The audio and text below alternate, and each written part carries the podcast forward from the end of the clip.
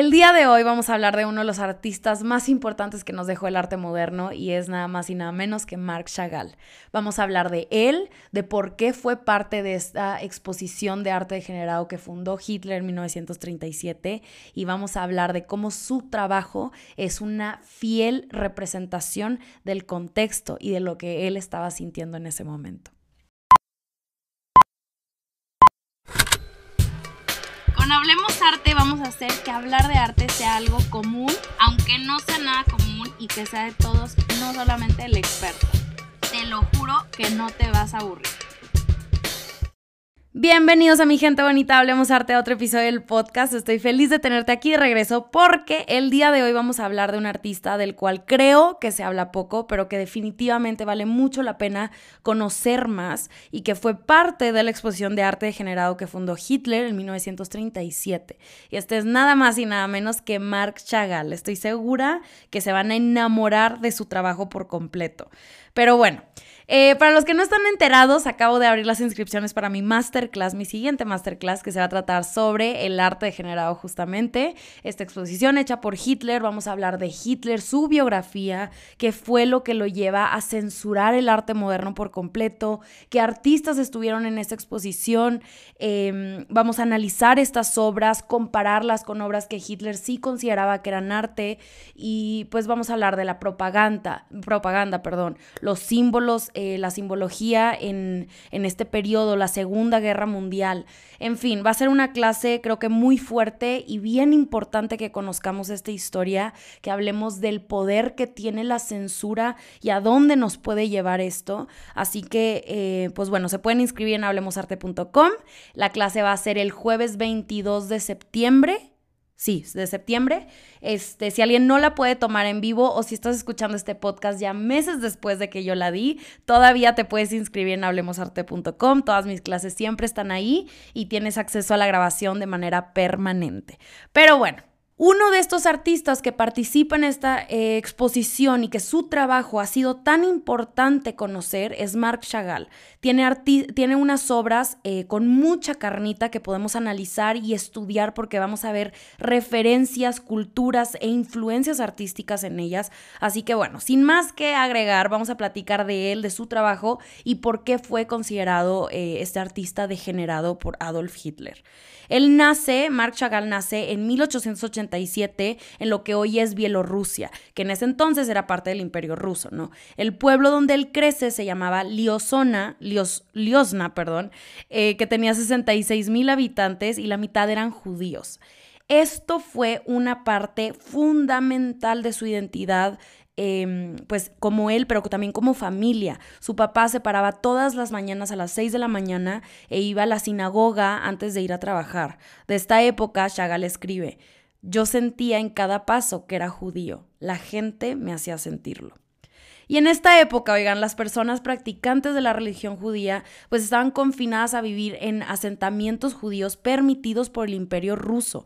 Así que toda la infancia de Chagall estuvo definida por estas costumbres y rituales que veía en su comunidad. Susan Tumarkin, la autora de la biografía de Chagall, eh, que escribe Amor, Guerra y Exilio, lo va a describir o va a describir su trabajo de esta forma.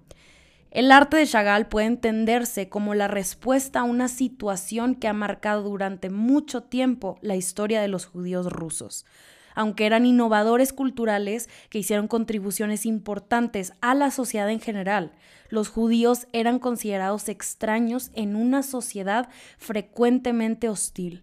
El propio Chagall nació en una familia inmersa en la vida religiosa. Sus padres eran judíos hasídicos observantes que encontraron satisfacción espiritual en una vida definida por su fe o organizada por la oración. Les leo este corto fragmento porque estamos hablando de un momento en el tiempo en donde estas comunidades judías se dedicaban a proveer al imperio ruso de ropa, muebles, agricultura y que incluso se crearon estas aldeas comerciales judías llamadas shetls, no sé si lo estoy pronunciando bien, eh, pero que siguen hasta el día de hoy pero claro que aún con mucha discriminación y prohibiciones, ya que solamente podían atender a escuelas únicamente para practicantes. Que bueno, este fue el caso de Chagall. Su educación estuvo marcada por la religión y por aprender hebreo y las historias bíblicas. Justo a los 13 años, eh, pues sabemos que su mamá empezó a buscar los medios para que su hijo recibiera una educación regular y después de haber sido rechazado por el hecho de ser judío, decidió sobornar al director y aceptó. Aquí es donde Marc Chagall descubre el arte y donde empezamos ahora sí como nuestra historia para conocerlo mucho mejor. Uno de sus compañeros estaba dibujando y dice que pues eso lo impactó porque en su vida había tenido contacto con el arte. A veces tenemos estas historias y las, las hemos platicado aquí en el podcast de artistas que su mamá siempre estuvo metida en el mundo del arte o que desde chiquito estuvo en alguna escuela de bellas artes o que su papá le compraba estos materiales para que él pudiera pintar, etc pero con Marc Chagall es distinto. Él dice que cuando le preguntó a este niño que estaba dibujando que cómo aprendió, le dijo que solamente fuera por un libro y que copiara las imágenes. Aquí es donde Chagall pues decide ir a la biblioteca y empieza a aprender a dibujar, que es justo en el momento que decide que va a ser un artista. Total, cuando va y le cuenta a su mamá que quiere estudiar, a es, que quiere estudiar esto, pues no presentó oposición, sino más bien le preguntó, ¿por qué mi hijo quiere estudiar algo tan impráctico. A Chagall, como quiera, no le importó y conociendo a sus padres llega a un plan. Decide inscribirse a clases con un artista que ya le estaba armando en el mundo del arte, que se llamaba Yehuda Penn. Era un artista judío que se especializaba en el realismo y retratos. Y pues como no tenía los medios económicos para pagarle, se ofreció a enseñarle gratis. No, una oportunidad de oro. Sin embargo, creo que es importante mencionar que no todo es tan perfecto como lo estamos platicando, ¿verdad? O sea, suena muy bonito que de la nada ve a su, compañerito pintando y dice, perfecto, este va a ser mi momento, yo voy a ser un artista, aquí este me puede enseñar. No. Podríamos pensar que Chagall todo eh, se le estaba acomodando, pero hay un detalle.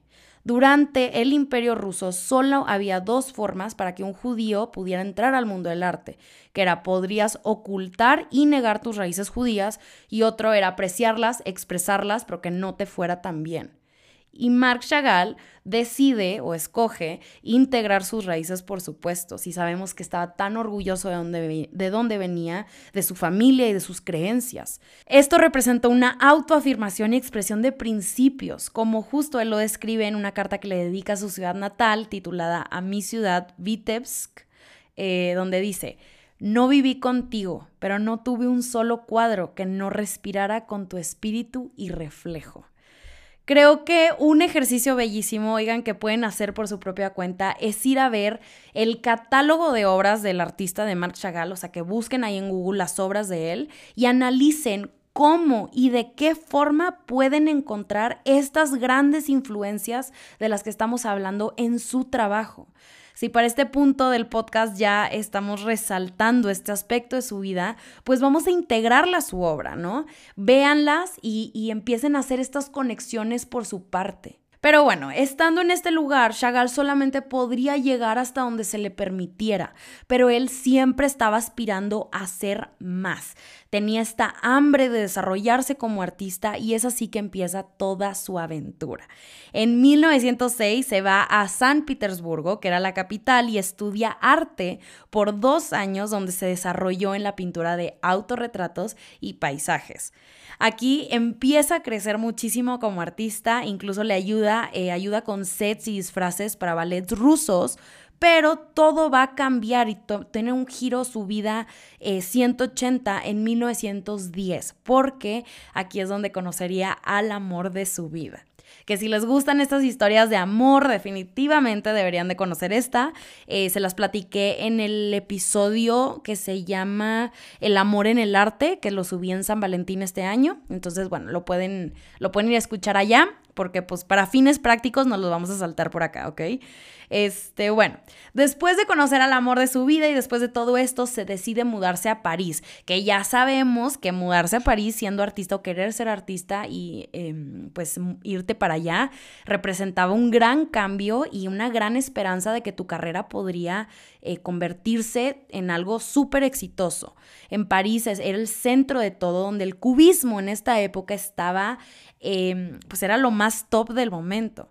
Y aquí me gustaría resaltar las palabras del historiador y curador James Sweeney, eh, donde hace una comparación increíble entre París y Chagall. Y él dice, París estaba dominada por una visión materialista del siglo XIX, mientras que Chagall llegó de Rusia con un regalo de color maduro, una respuesta fresca y desvergonzada al sentimiento un sentimiento por la poesía simple y sentido del humor. Esto que les leo, eh, creo que es importante saberlo porque la obra de Chagall es, ¿cómo la podremos describir? Se la pueden buscar en Google obviamente, pero es muy poética es muy romántica, tiene estos aspectos que nos hacen sentir, o al menos a mí personalmente, como calientito el corazón al conocer el trasfondo de ellas.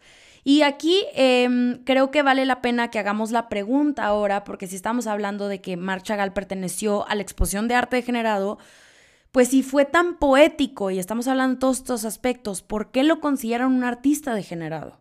Pues aquí les va, ¿ok?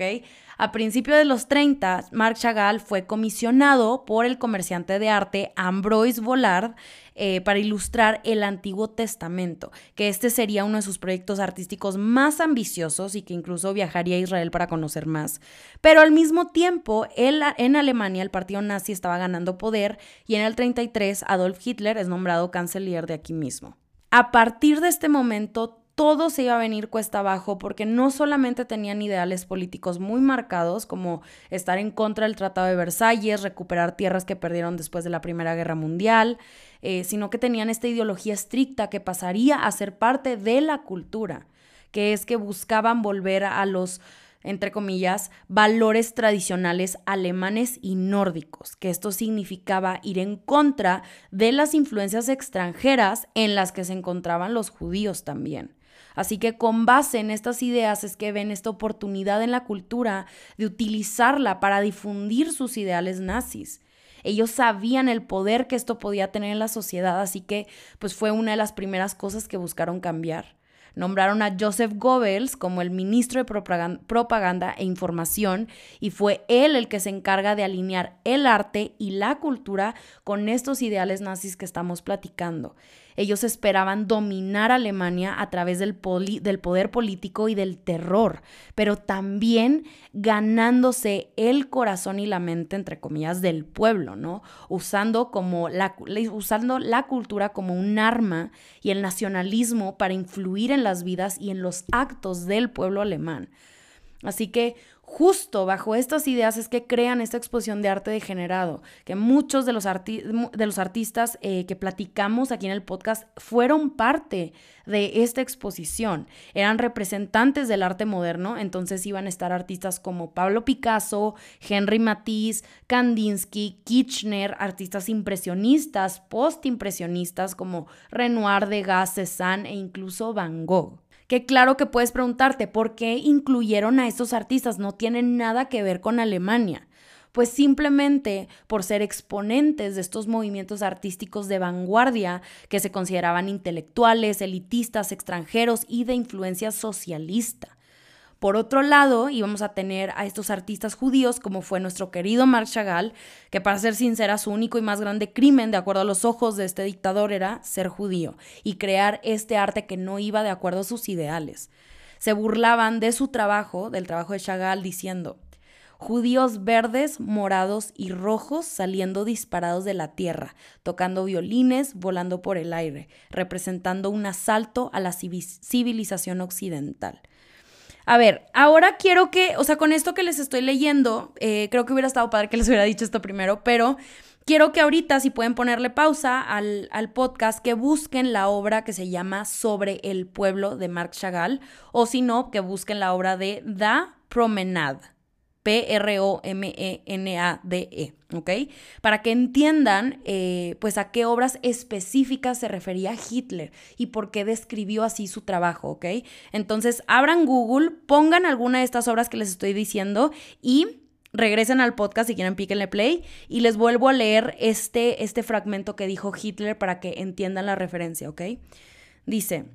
Judíos verdes, morados y rojos saliendo disparados de la tierra, tocando violines, volando por el aire, representando un asalto a la civilización occidental. Pero bueno, retomando, ¿qué pasó con Chagall? Porque para este punto él estaba en Francia y seguía trabajando, pero en el 40, en 1940, los nazis es donde empiezan a ocupar Francia y a aprobar leyes antisemitas y fue aquí donde se da cuenta que tenía que huir, que ya no se podía quedar ahí. Así que su escape fue irse a Estados Unidos. Sin embargo, no tenía el dinero ni los medios necesarios para poder moverse. Entonces, gracias a Alfred Barr, que también es un nombre que hemos mencionado varias veces aquí en el podcast, eh, fue historiador y director del MoMA, eh, es gracias a él que puede mudarse a Nueva York. Todo sucede muy muy rápido, pero aún así Chagall logra empacar sus trabajos y llevarlos para exponerlos en galerías y museos que aquí para cuando se empieza pues ya a sentir cómodo, estamos hablando del año 1941, que es la época o el boom del surrealismo, un periodo en donde la pintura abstracta estaba a punto de tener este pues gran auge. Em, para que entendamos visualmente de lo que estoy hablando, busquen la obra de Las tres velas de Marc Chagall y Noctámbulos de Edward Hopper porque aquí tenemos dos obras completamente distintas y son obras que representan este momento en la historia. Marc Chagall tiene esta obra llena de color y elementos que parecen sacados de un cuento. No hay perspectiva clara, las dimensiones de los objetos eh, no son nada realistas, mientras que la obra de Hopper nos demuestra un nivel técnico del realismo americano con una escena clara, perspectivas y dimensiones exactas. La obra de Hopper nos habla de lo que estaban produciendo en Estados Unidos, que igual pueden buscar obras de, no sé, Norman Rockwell, que sigue este estilo similar de pintura, pero en fin, ¿no? veían lo de Chagall y les resultaba pues completamente inadecuado, pero como era muy listo y tenía mil y un contactos, gracias al hijo de Henry Matisse, que era Pierre Matisse, logra tener varias exposiciones exitosas donde un crítico de arte llamado Henry McBride lo describe así. Chagall es un gitano, es tan gitano como parece. Estas imágenes hacen más por su reputación que cualquier cosa que hayamos visto anteriormente. Sus colores brillan con poesía. Su trabajo es auténticamente ruso, como la canción de un barquero del Volga. Chagall empieza a canalizar todos sus sentimientos sobre la Segunda Guerra Mundial en varias pinturas donde va a retratar, por ejemplo, la crucifixión de, de, Cristo o escenas de guerra. Después de enterarse de los horrores y sobre todo que su pueblo natal había quedado destruido, da un discurso en donde menciona lo siguiente. Él dice, Mientras tanto, el enemigo bromea diciendo que somos una nación estúpida. Después de dos mil años de cristianismo en el mundo, digan lo que quieran, pero, con pocas excepciones, sus corazones están en silencio. Veo a los artistas en las naciones cristianas quedarse quietos. ¿Quién los ha escuchado hablar? No están preocupados por ellos mismos y nuestra vida judía no les concierne. Creo que no nos podemos ni imaginar este dolor o eh, de lo que sentía él al estar tan lejos, como su vida corrió peligro y de no haber sido por la ayuda recibida y por este privilegio de tener tantos contactos, pues no hubiera podido salvarse ni él ni a su familia. Todavía agréguenle el legado cultural que se habría perdido para entonces. Es así, oigan, como esta historia de Marc Chagall pues nos abre los ojos a realidades que tal vez no habíamos contemplado. Yo creo que em, pues no podemos dejar de pensar en cuántos artistas de este calibre no conocimos. Es un pensamiento como pues ya muy eh, extremista tal vez, pero es algo en lo que me encantaría que reflexionáramos, cómo los extremos ideológicos no, no nos llevan a, a sacarle algo de provecho, no, no, nada, incluso después de tantos años hay muchas obras y muchos artistas que todavía nos quedan por descubrir y recuperar después de la destrucción cultural que dejó la Segunda Guerra Mundial. Así que, em, pues los espero en la masterclass de arte degenerado. Como les digo, va a ser una clase muy fuerte y creo que vale mucho la pena que todos estemos enterados de lo que sucedió porque es nuestra responsabilidad saber a los extremos que podemos llegar como sociedad y cómo Em, estas exposiciones tan feas y, que ridiculizaron y censuraron el arte, las seguimos teniendo, oigan. Tal vez no en ese extremo, pero sí me atrevo a decir que hay mucha gente que todavía sigue repitiendo los mismos discursos, como si no hubiéramos aprendido nada. Así que Esto es todo, mi gente bonita de Hablemos Arte, mi team secreto que siempre se queda hasta el final. Muchas gracias por haber llegado hasta aquí. Los veo en la clase, se pueden inscribir en hablemosarte.com. Les mando un abrazo gigante hasta donde quiera que estén y ya saben que como siempre, Hablemos Arte la próxima semana.